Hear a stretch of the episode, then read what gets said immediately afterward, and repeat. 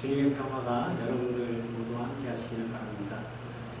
어, 이미 그 말씀을 드렸듯이 오늘은 우리 여름 신앙 강좌 두 번째 시간입니다. 그 제가 이번 그 여름에 이렇게 신앙 강좌를 계획하게 된 거는 어, 딱한 가지 목적 때문입니다. 그건 다른 게 아니고 어, 여러분과 제가 건강한 교회 그리고 건강한 믿음 정말 그 참된 하나님을 어, 믿는 그런 믿음을 함께 생각해보고 또 기도하고 또 노력하기 위해서입니다. 그것이 어, 가장 큰 목적입니다. 그래서 우리 교회의 그 특성이 또 젊은 분들이 많이 계시고 또 앞으로 어, 신앙의 삶을 이제 살아가셔야 될 시간이 많이 있기 때문에 어, 참이 무엇이 옳고 그른지 이렇게 분간하기가 그렇게 쉽지 않은 그런 시대에 우리가 살고 있잖아요. 그래서 여러분들과 함께 어, 이런 좀 고민하는 그러한 신앙의 삶을 좀 함께 나누려고 이런 어, 신앙 강좌를 기획하게 됐습니다. 그 지난 주에 어, 아 지지난 주네요 벌써 그 15세기의 그 유럽의 여러 이제 환경들이 많이 어, 바뀌고 있다고 하는 거 우리가 함께 이제 이야기를 나눴습니다. 그 이야기를 시작하기 전에 여러분들께 이제 한 가지 좀 어, 부탁드리고 싶은 게 한 가지 있는데 어, 여기서 말씀드리는 이 교회는 어, 캐톨릭 교회하고 오늘날의 캐톨릭 교회하고는 조금 성질이 다릅니다. 어, 그러니까 캐톨릭 교회도 이제 1563년에 어, 개혁을 해요. 교회를. 그러니까 경건한 그 신앙 운동이 캐톨릭 내에서도 일어납니다. 그래서 그걸 이제 트렌트 종교 회의라고 이렇게 하는데 그 이후에 캐톨릭은 어, 그 이전에 그러니까 교회 개혁 시대의 교회하고는 좀 구분을 합니다. 이게 교회의 역사에서. 그래서 저는 어, 요 시대에 제가 지금 이야기하는 시대의 교회를 여러분들이 아 오늘날 카톨릭이 다 그래 그렇게 우리 목사님한테 배웠어 이렇게 생각하시지 않, 않았으면 좋겠고요. 그래서 제가 용어 자체를 중세교회라는 용어를 저는 사용을 하겠습니다.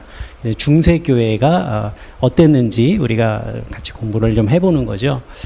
어, 그래서 그 용어가 한 가지 이제 중요하고 그리고 어, 이제 개혁이라는 말이 가지고 있는 어, 뉘앙스가 있어요. 그러니까 리폼이죠.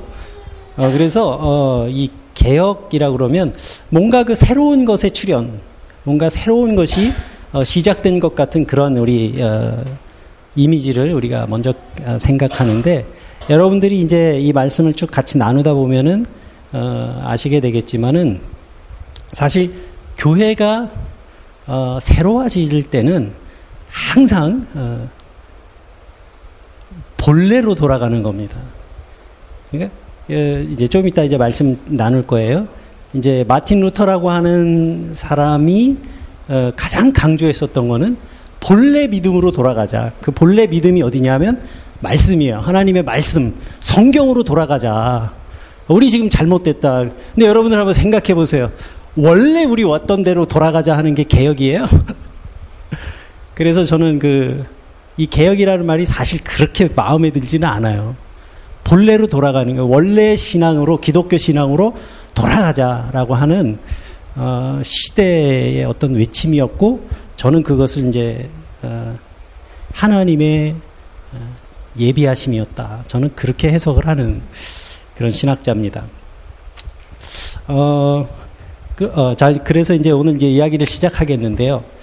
그 지난주에 이제 이 말씀을 드렸던 15세기의 유럽의 여러 가지 뭐 새로운 발명품도 나오고 사람들의 생각이나 르네상스나 뭐 과학국의 문명이 막 발달하는데 가장 이 교회가 변혁되는데 어 가장 큰 공헌을 했던 게 한 가지가 있어요.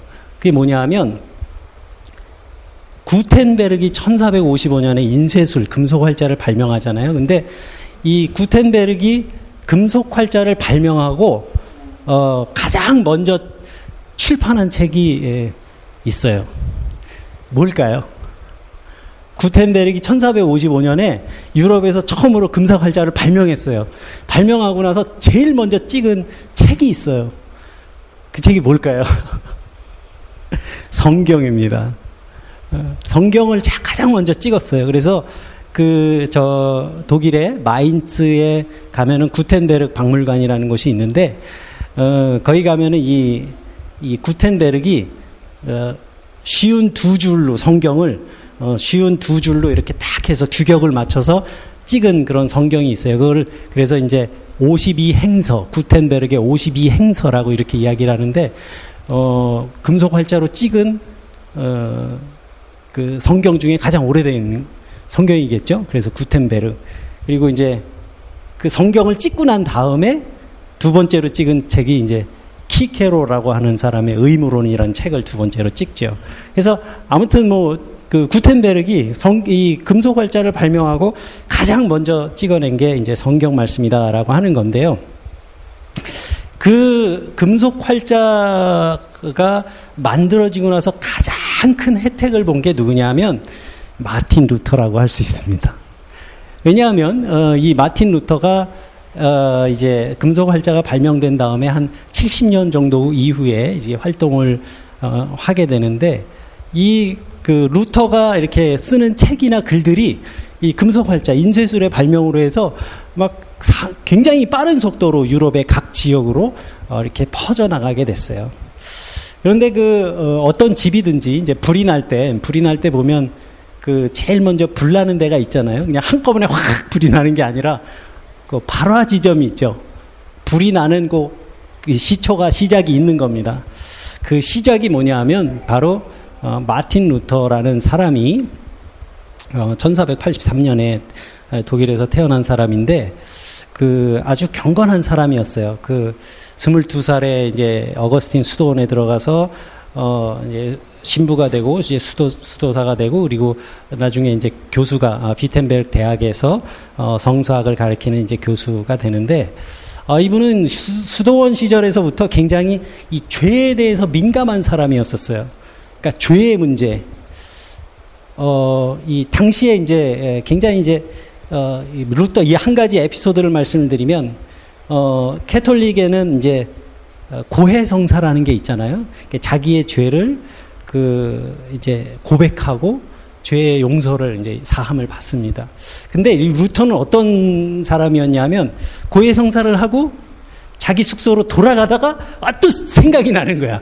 고백하지 못한 죄가 또 생각이 나가지고 또 돌아와서 또 어, 죄를 고백하고 이렇게 해야 됐을 정도로 자기 자신에 대해서 굉장히 어, 이 죄에 대해서 민감한 그러한 어, 어, 수도사였었어요.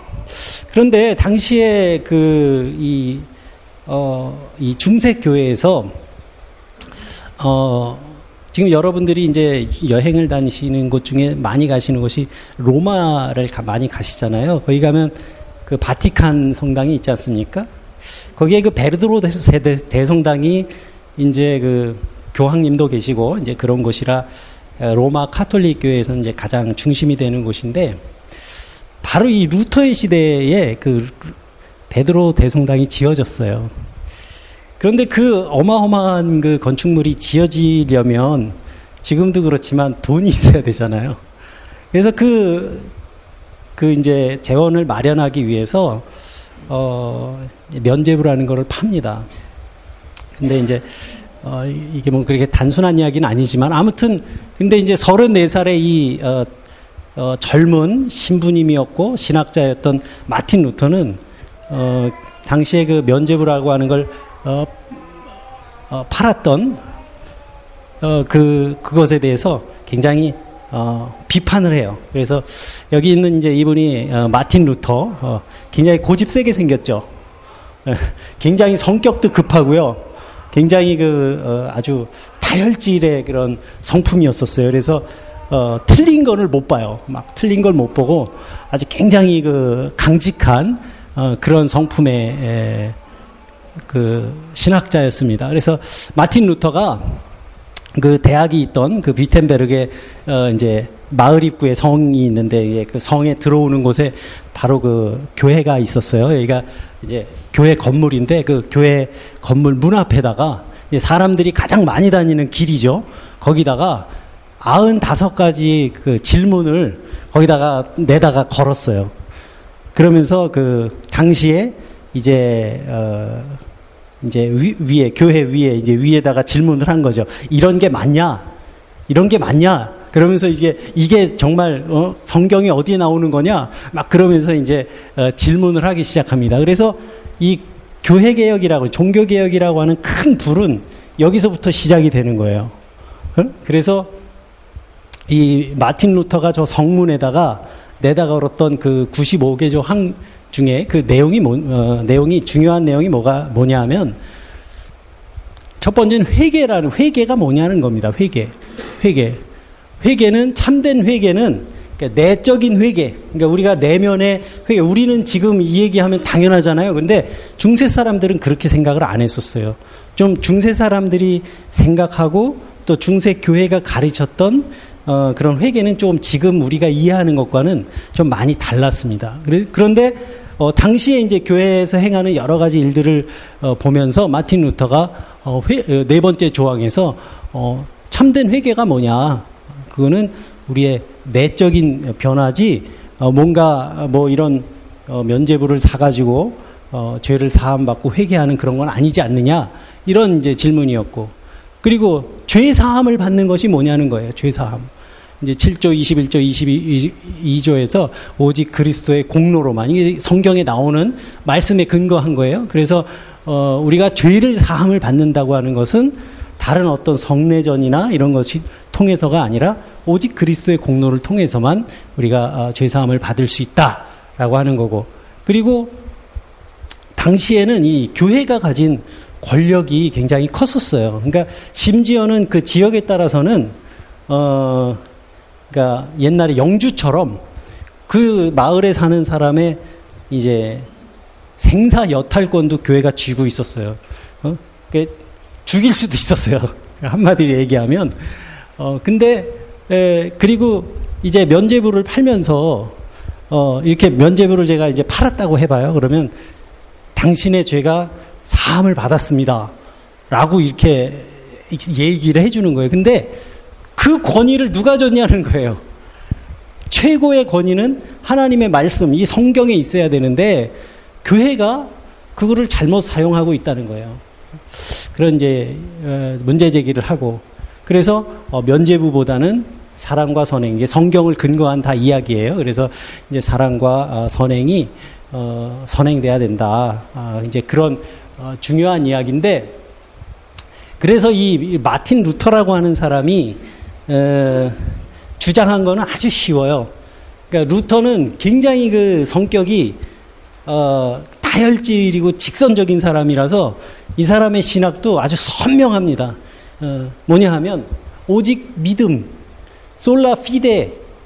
어, 이거는 이제 당시에 중세 교회가 어, 가르쳤던 것에 대해서 일종의 어, 좀 반동이에요. 그래서 어, 오직 믿음 그리고 오직 은혜 sola gratia 그리고 오직 말씀 sola scriptura 오직 예수 solus Christus 이 네 가지만이 우리가 구원에 이를 수 있는 유일한 길이다라고 하는 것.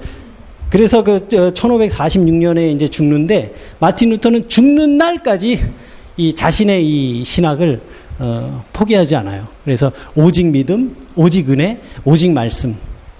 그런데 여러분, 어, 이것이 프로타, 프로테스탄트 신학의 시작이 됩니다. 그래서 그, 어, 예, 마틴 루터는 캐톨릭의 신부잖아요. 그죠? 중세교회의 신부란 말이에요. 그런데 당시에 중세교회가, 어, 이제 제가 지난주에도 말씀드렸지만 중세교회가 가르쳤던 신학이 있잖아요. 이 신학이 잘못됐다는 거예요. 그래서 루터가 이야기한 건 이 성경 말씀을 근거한 그런 신학이 세워져야 한다는 겁니다.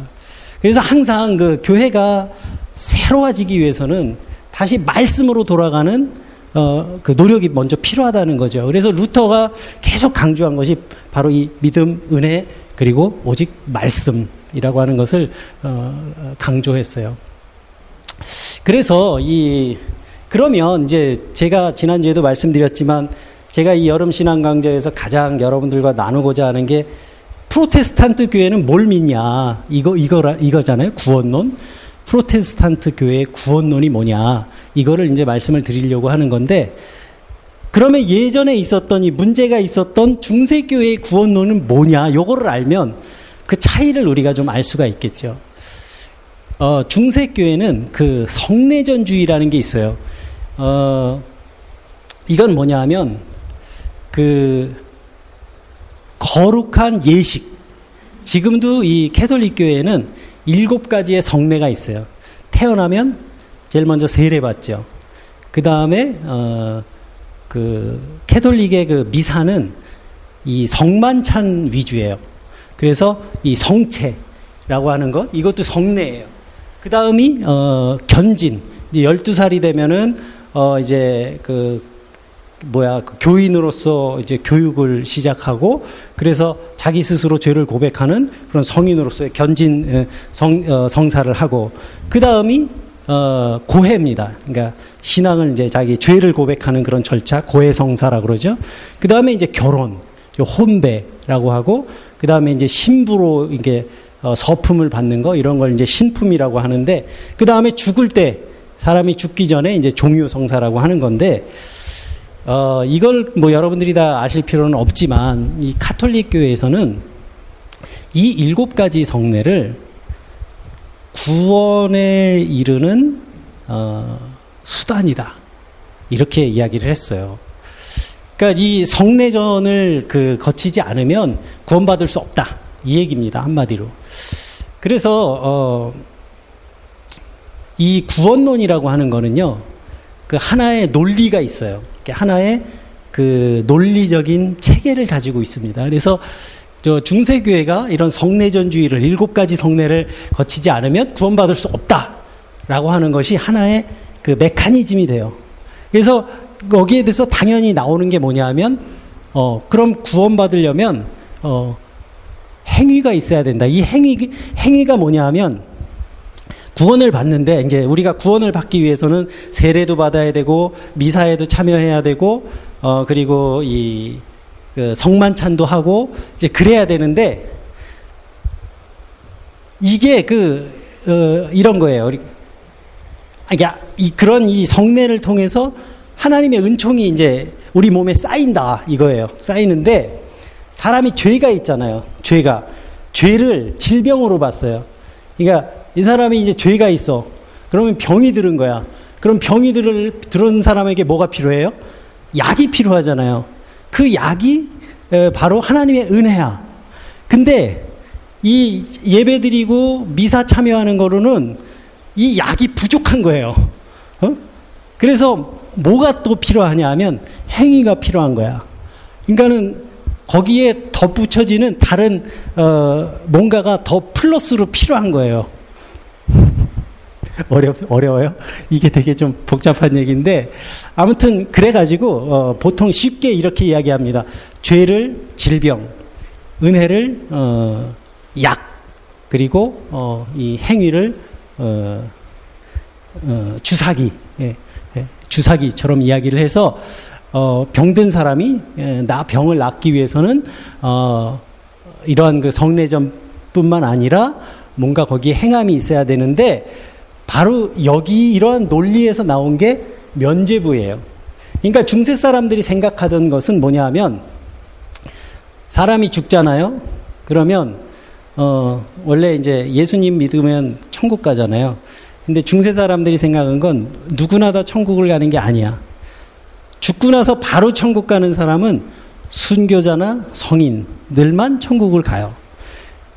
그리고 아주 나쁜 사람이 죽자마자 바로 지옥으로 가는 사람이 있는데 그 중간에 사람들이 있어요. 중간에. 인간은 바로 천국으로 가기에 순교자나 성인들처럼 바로 천국으로 가기에는 뭔가 이렇게 좀 미지근한 이런 사람들이 천국 가기 전에 머물러 있는 곳이 있었어요. 거기가 연옥인 거예요. 연옥. 그래서 좀 죄가 가벼우면 한 천 년 정도 그 연옥에 머물면서 어, 죄를 다 태워야 돼. 그래서 그게 다 타고 나면 어, 천국에 갈 수 있어요. 어떤 사람은 한 만 년쯤 거기 있어야 돼요. 그래갖고 죄가 다 타고 나야 갈 수가 있는 거예요. 이게 중세 사람들은 그렇게 생각을 했어요, 실제로. 그러니까 얼마나 불안해. 그러니까 내가 순교자나 성인이 아니면 바로 천국을 못 가는 거예요. 그런 문제가 이제 생기다 보니까 어, 교회에서 어, 이제 중세 교회에서 어떤 걸 어, 이야기를 했냐면 이 행위예요, 행위. 면죄부를 사면 500년이 깎아져. 그 중에서. 그리고 어, 이제 성인들의 그런 유품들 있잖아요. 그러니까 어, 캐톨릭 중세 교회는 그런 게 있었어요. 내가 되게 거룩하게 살다가 죽은 서, 성인이 됐어. 죽잖아요. 그러면 어, 그 사람이 갖고 있던 손수건이나 뭐 뼈나 이런 걸 만지고 기도하면 그 사람의 그 거룩함이 나한테 옮겨진다고 믿었어요. 그래서 당시에는 성물 숭배라는 게 있었어. 이게 뭐냐 하면 이 거룩한 물건을 보는 거예요, 이렇게 와서. 그러면 이제 만년 중에서 한 1500년 깎여. 또 이거 누구 해골바가지 이렇게 보면 거기서 한 또 천년 깎여. 근데 그렇게 성물들 중에는요, 어떤 것까지 있었냐면요. 예수님이 태어나셨던 베들레헴 마국간에 깔려 있었던 지푸라기도 있었어요. 그러니까 예수님이 태어나셨으니까 그 거룩한 곳이잖아요. 거기에서 갖고 온 지푸라기다. 이거 이게 그거를 이제 과학적으로는 증명할 수는 없어요. 근데 이게 베들레헴 마국간에 있던 지푸라기다. 요거를 한번 지나가면서 순례하면서 보면 500년 또 깎아지는 거예요. 그 중에서 이런 식이었던 거예요. 그래서 이게 성내전주의에서 시작된 그 구원론이 행위 구원론으로 이어지고 그것이 당시에 가장 그 어, 문제가 있었던 면제부 판매로 이제 이어지게 되는 겁니다. 어, 사실은 그 이, 이렇게 설명을 하기에는 중세교회의 구원론은 훨씬 복잡합니다. 신학적으로, 철학적으로. 근데 그 여러분들의 이해를 돕기 위해서 제가 할 수 있는 가장 어, 쉽게 이렇게 말씀을 드리려고 노력을 했는데 잘 된 건지는 잘 모르겠어요. 아무튼 그 중세교회가 가지고 있던 그런 구원에 대한 인식은 그러니까 구원론은 어, 지금 우리가 생각하는 거하고 많이 어, 달랐습니다. 거기에 반해서 이제 루터는 어, 이제 당시 중세교회가 이제 이러니까 아니다 이신칭이라고 하는 거는 어, 로마서 1장 16절에 있는 말씀 오직 믿음으로 말미암아 의롭다함을 입음 이것만이 구원의 통로다 라고 하는 것을 강력하게 주장을 했어요. 그래서 루터의 그 신학을 한마디로 요약을 하면 이신칭의 로마서 1장 16절을 근거로 한 오직 믿음으로 말미암아 의롭다함을 입음 이것이 바로 루터의 그 개혁 신학이었습니다. 이것이 바로 이제 어, 그 프로테스탄트 교회의 어, 구원론이 되는 거죠. 그래서 이제 성경에는 그러면은 어, 뭐가 있느냐? 이게 일곱 가지의 그 어, 성내전이 있는데 어, 루터는 성경에 나와 있는 성경을 근거로 한 어, 거룩한 예식은 딱 두 가지밖에 없다. 예수님이 세례 요한에게 세례를 받으셨지. 그러니까 세례는 거룩한 예식으로 남겨두고 그리고 예수님이 제자들과 마지막 날에 어, 떡과 포도주를 떼셨잖아요. 그래서 아, 이 성만찬 이것도 성경을 근거로 한 거룩한 예식이다. 그래서 어, 나중에 루터 교회에서는 개혁 교회에서는 어, 세례와 성만찬만 남겨놓고 나머지 어, 예식들은 어, 모두 이제 없애게 됩니다. 그리고 이제 성경에는 어, 사도 바울도 그렇게 늘 이야기하죠. 그러니까 믿음만 강조한 것이 아니라 어, 너의 행함 행함을 통해서 어, 너희의 믿음을 드러내 나타내라고 하는 이야기를 어, 사도 바울도 굉장히 어, 많이 하죠. 어, 그리고 이제 면제부는 이, 그런 어, 면제부나 이런 걸 통해서 하나님 그러니까 죄 우리의 죄가 사해지는 것이 아니라 진정으로 하나님 앞에 나아가는 그런 회개와 그리고 값없이 주시는 하나님의 은총을 통해서만 우리의 죄가 사함받을 수 있고 구원에 이를 수 있다라고 하는 것이 이제 성경의 근거가 되겠습니다. 그래서 루터는 어 이제 고민을 한 거예요. 아, 이 문제가 뭐냐 이거 이 시대의 문제가 뭐냐. 루터가 내린 결론은 어 제가 윗윗 옷 좀 벗어도 되겠습니까?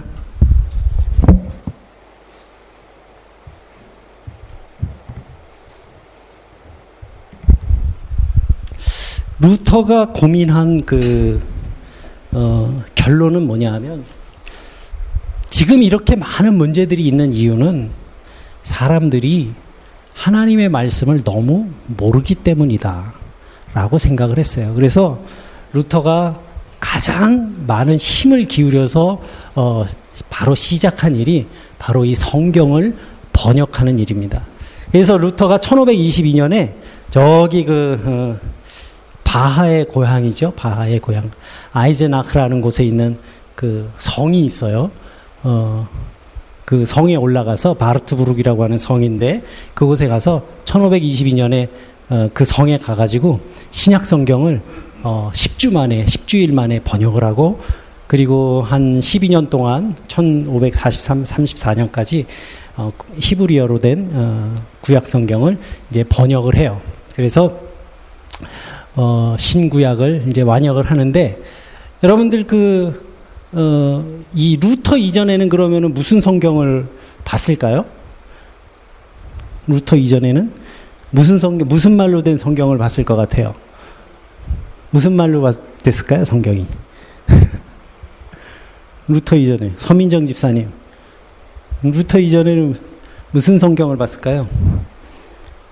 루터 이전에는 라틴어로 된 성경을 봤어요. 그리고 어, 라틴어로 된 성경을 번역한 성경도 있었어요. 그런데 이 라틴어 성경을 번역한 성경이 오역이 굉장히 많았어요. 그래서 이 루터 마틴 루터의 이 성, 성서 번역이 어, 의미가 있는 이유는 뭐냐면 처음으로 이 구약 성경에 우리가 인류가 가지고 있는 구약 성경 중에 가장 오래된 버전이 무슨 언어로 되어 있는지 아세요? 인류가 가지고 있는 버전 중에 구약 성경이 가장 어떤 언어로 되어 있을까요? 어? 이스라엘 사람들이 무슨 말 썼어요? 히브리 말, 히브리 히브리어로 되어 있어요. 그러니까 지금도 어, 히브리어로 쓰여진 성경이 구약 성경 중에 가장 오래된 거예요. 그러면 신약 성경은 제일 오래된 우리 인류가 가지고 있는 가장 오래된 신약 성경은 어느 나라 어느 나라 어느 말로 돼 있을까요? 어느 말로 돼 있을까요? 에? 어 아니에요. 예수님 시대가 어떤 시대예요? 에? 로마 시대잖아요. 그럼 로마 시대 사람들이 가장 많이 쓴 언어가 뭐였을까요? 그리스어.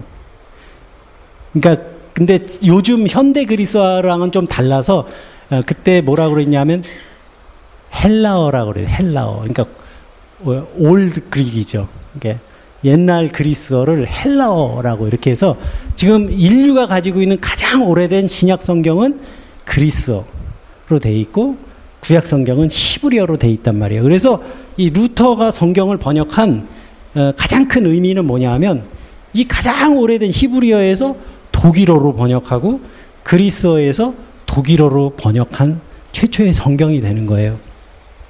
근데 여러분, 우리가 그, 보통 그, 어, 교회가 세상에서 어, 빛과 소금이 돼야 된다. 뭐 이런 사회적인 역할을 해야 된다. 이런 이야기 많이 하지 않습니까? 그런데 이, 그, 교회가 세상에 빛이 되고 소금이 되는 역할을 한다는 그 의미는요, 우리가 이렇게 생각을 할 수가 있어요. 루터가 이 성경을 번역했잖아요. 번역했는데 성경을 번역했다는 의미에서 끝나지가 않아요. 루터가 이 성경을 번역한 그것 때문에 어떤 일들이 이제 막 벌어지냐면 독일어라고 하는 언어가요. 아주 체계적이고 문법적으로 어휘적으로 하나의 체계적인 유럽의 주류 언어로 성장을 하게 돼요. 이 언어가. 그리고 이 그 발전, 이 언어, 하나의 언어가 발전을 하면서 100년, 200년 후에 아주 그 독일의 그 이 독일어를 가지고 이 독일어라고 하는 언어를 어, 이 유럽의 주류 언어의 반열에 올려놓고 그리고 문학과 예술을 표현하는 위대한 언어로 만든 사람이 탄생하게 되는 거죠. 괴테. 1749년에 예? 한 200년 이후에 괴테라는 인물이 예, 태어나가지고 어, 이 독일어라고 하는 언어를 완전히 그냥 세계적인 수준의 그런 언어로 올려놓는 거예요. 근데 그 시작이 바로 마틴 루터의 이 성서 번역이에요. 그래서 말씀을 번역했다는 걸 넘어서서 한 사회, 한 나라, 이 유럽이라고 하는 나라에 아주 거대한 그런 문화적인 그런 혁명을 일으키게 되는 거예요. 이런 것들이 교회가 세상에 끼치는 긍정적인 영향력이고요. 그리고 그것이 바로 하나님이 이런 하나님의 사람들을 통해서 일하시는 방법이라고 저는 믿어요. 그래서 만약에 우리가 뭐, 뭐 한국교회니까 한국교회가 어, 한국 사회에서 뭔가 이렇게 어, 역할을 해야 된다라고 이야기 많이 하잖아요. 그거 우리가 잘 생각해야 돼요. 이 장로님이 대통령 되는 것 같군요. 안 돼요. 그렇게 교회는 세상에서 빛이 될 수 없어요. 그런 방식은 하나님의 일하시는 방법이 아니에요. 역사에서. 정말 묵묵히 그 말씀에 순종하면서 자기 자리에서 크리스찬으로서의 삶을 살아가는 그러한 사람들을 통해서 하나님께서는 역사하시고 일하신다고 하는 것을 우리는 그 이 유럽의 역사를 통해서 어, 배울 수가 있게 되는 겁니다. 여기가 바로 이제 마틴 루터가 어, 그 숨어서 숨어서 있었던 바르트부르크라고 하는 성이고요. 이제 성 이 성 안에 가면 어, 이런 그 방이 있어요. 그래서 루터가 저 방 안에서 어, 숨어 있었어요. 왜냐하면 당시에 그 루터가 이 교회 개혁을 하려고 하니까 두 명이 이 유럽의 아주 유력한 힘센 권력을 가진 두 사람이 루터를 죽이려고 했었어요. 그 한 사람이 누구였냐면 신성 로마 제국의 황제가 루터를 죽이려고 했어요. 또 한 사람은 누구였냐면 어, 바티칸의 교황, 교황이 루터를 죽이려고 했어요. 당시에는 이 두 사람이 최고의 권력, 권력을 가진 사람들이었는데 이 두 사람이 루터를 죽이려고 했어요. 그래서 여기 들어가갖고 이 산속에서 들어가가지고 숨어서 있었던 거예요. 숨어서 있으면서 내가 무엇을 해야 되나, 내가 무엇을 해야 되나 생각한 것이 바로 하나님의 말씀을 사람들에게 누구든지 이해할 수 있고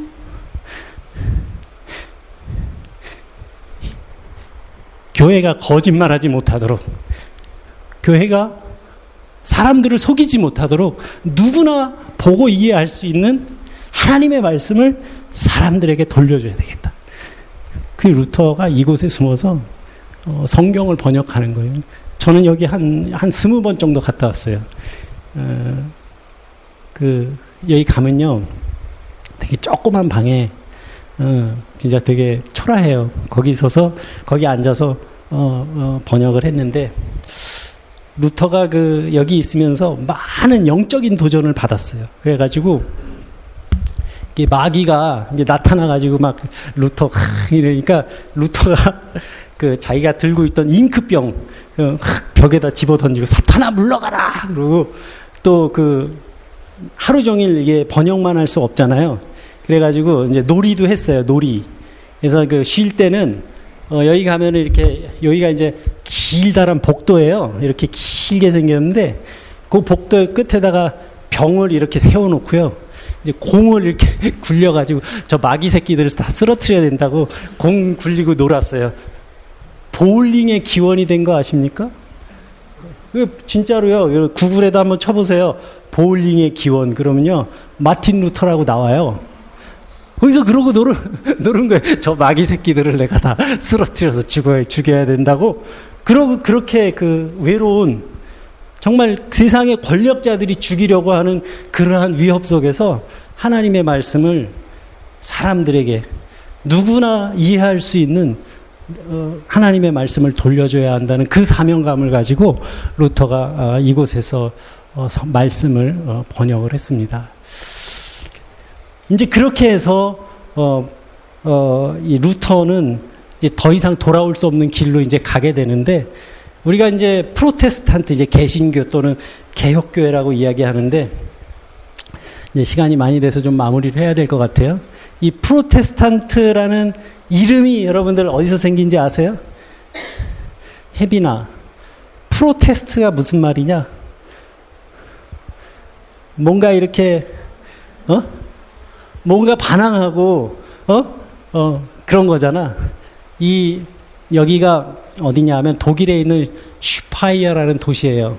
여기에 이제 대성당인데 이곳에서 1529년에 그 이제 유럽에 있는 아, 제후들이 다 모여서 여기서 회의를 했어요. 회의를 하면서 종교의 자유를 달라. 어? 루터를 따르는 사람들이 종교의 자유를 달라. 이제 막 어, 외친 거예요. 그래가지고 거기 왔던 사람들이 아우 저놈들 너무 대드네. 저 대 저 아.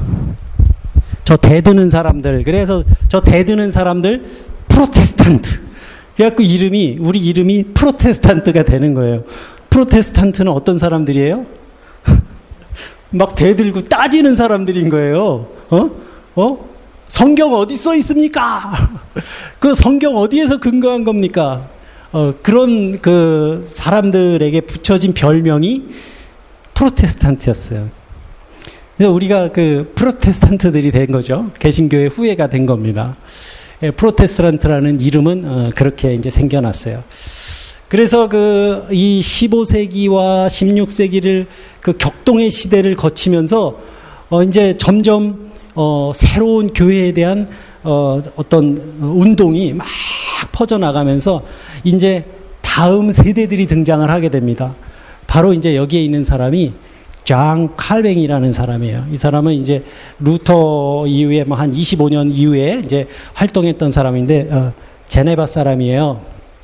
어, 원래 어, 프랑스 사람인데 이제 제네바에서 나중에 활동을 하는데 어, 장 칼뱅이라고 하고 뭐존 칼빈이라고도 하고 어, 독일 말로는 요한네스 칼빈이라고도 하고 뭐 어, 나라마다 이름을 조금씩 다르, 다르게 얘기합니다. 그래서 이그 어, 소위 종교개혁의 2세대라고 하는 두 번째 어, 그 세대가 이제 등장을 하게 됩니다. 근데 뭔가 이제 새로운 교회가 생겼는데 교회가 생기고 나면 어, 뭐가 필요하겠어요? 우리가 믿는 것이 무엇인가를 저, 저 교회하고는 다른 우리가 믿는 것이 무엇인가를 이제 정리하는 이 작업이 필요하겠죠. 아주 천재적인 사람이었습니다. 그래서 이 칼뱅의 가장 큰 업적이 뭐냐면 기독교 강요라고 하는 프로테스탄트 교회의 교리를 집대성해요. 평생 동안 24년 동안 그래서 프로테스탄트가 믿는 것이 무엇이냐? 프로테스탄트 교리의 교과서라고 할 수 있는 기독교 강요라는 책을 씁니다. 처음에는 한 그 6장 정도밖에 되지 않는 얇은 어, 분량이었는데 어, 나중에 이제 마무리를 할 때는 한 80장 정도 되는 어, 방대한 그런 분량으로 이제 완성을 해서 이 프로테스탄트 교회 신학의 모든 것을 그 안에 담아놓고 아직까지도 존 칼뱅의 그러한 기독교 강요 그리고 이 신학은 어, 우리 그 현대의 어, 개혁교회에도 어, 많은 영향을 어, 주고 있습니다. 그래서 이 칼뱅에 대해서는 이제 다음 주에 얘기를 어, 할 텐데요. 이 칼뱅이라고 하는 사람이 에, 가장 어, 역점을 뒀었던 것은 하나님이 다스리시는 나라예요. 그것을 실현하려고 노력을 했었어요. 그래서 그 스위스의 제네바에서 어, 오랫동안 그곳에서 일하면서 어, 그 모든 그 어떤 기독교의 도덕성 그리고 윤리 이런 것들 체계를 세우고 그리고 어, 이렇게 하나의 그 법, 법이죠. 법을 이제 만들어서 어, 그곳에서 신정 어, 국가를 이렇게 만들려고 하는 어, 노력을 하게 됩니다. 그래서 어, 이제 칼뱅의 이제 구원론을 이제 다음 주에 이제 말씀을 드리려고 하는데 가장 이제 핵심은 그겁니다. 예배 형식의 변화가 아닌 이제 근본적인 변화. 어, 우리가 그 어, 중세교회와 다른 점이 뭐냐라고 하는 것을 어, 정리하게 되는 겁니다. 네, 오늘 그 강좌는 여기서 이제 마무리를 지으려고 하고요. 어, 아까 이제 제가 어, 마틴 루터가 성서를 번역했던 그 방이에요. 그 바르트브룩 성 안에 있는 이제 루터의 어, 방이 저긴데 이곳에서 그 루터는 아주 어, 우리가 잘 알고 있는 유명한 찬송시를 하나 씁니다. 시편 46편에 있는 말씀을 가지고 그 어, 아주 치열한 영적인 투쟁 속에서 어, 쓴 그 루터의 시에 곡을 붙여서 우리가 지금도 어, 찬송으로 부르고 있죠. 바로 그 찬송이 내 주는 강한 성이요 라는 찬송가입니다. 그래서 이게 루터가 어, 작곡했을 때 어, 작사했을 때 그 악보 오리지널 악보입니다. 악보고 루터가 저 방에서 어, 성서를 번역했던 그런 장소입니다. 우리 어, 다 함께 찬송을 좀 어, 부르겠습니다.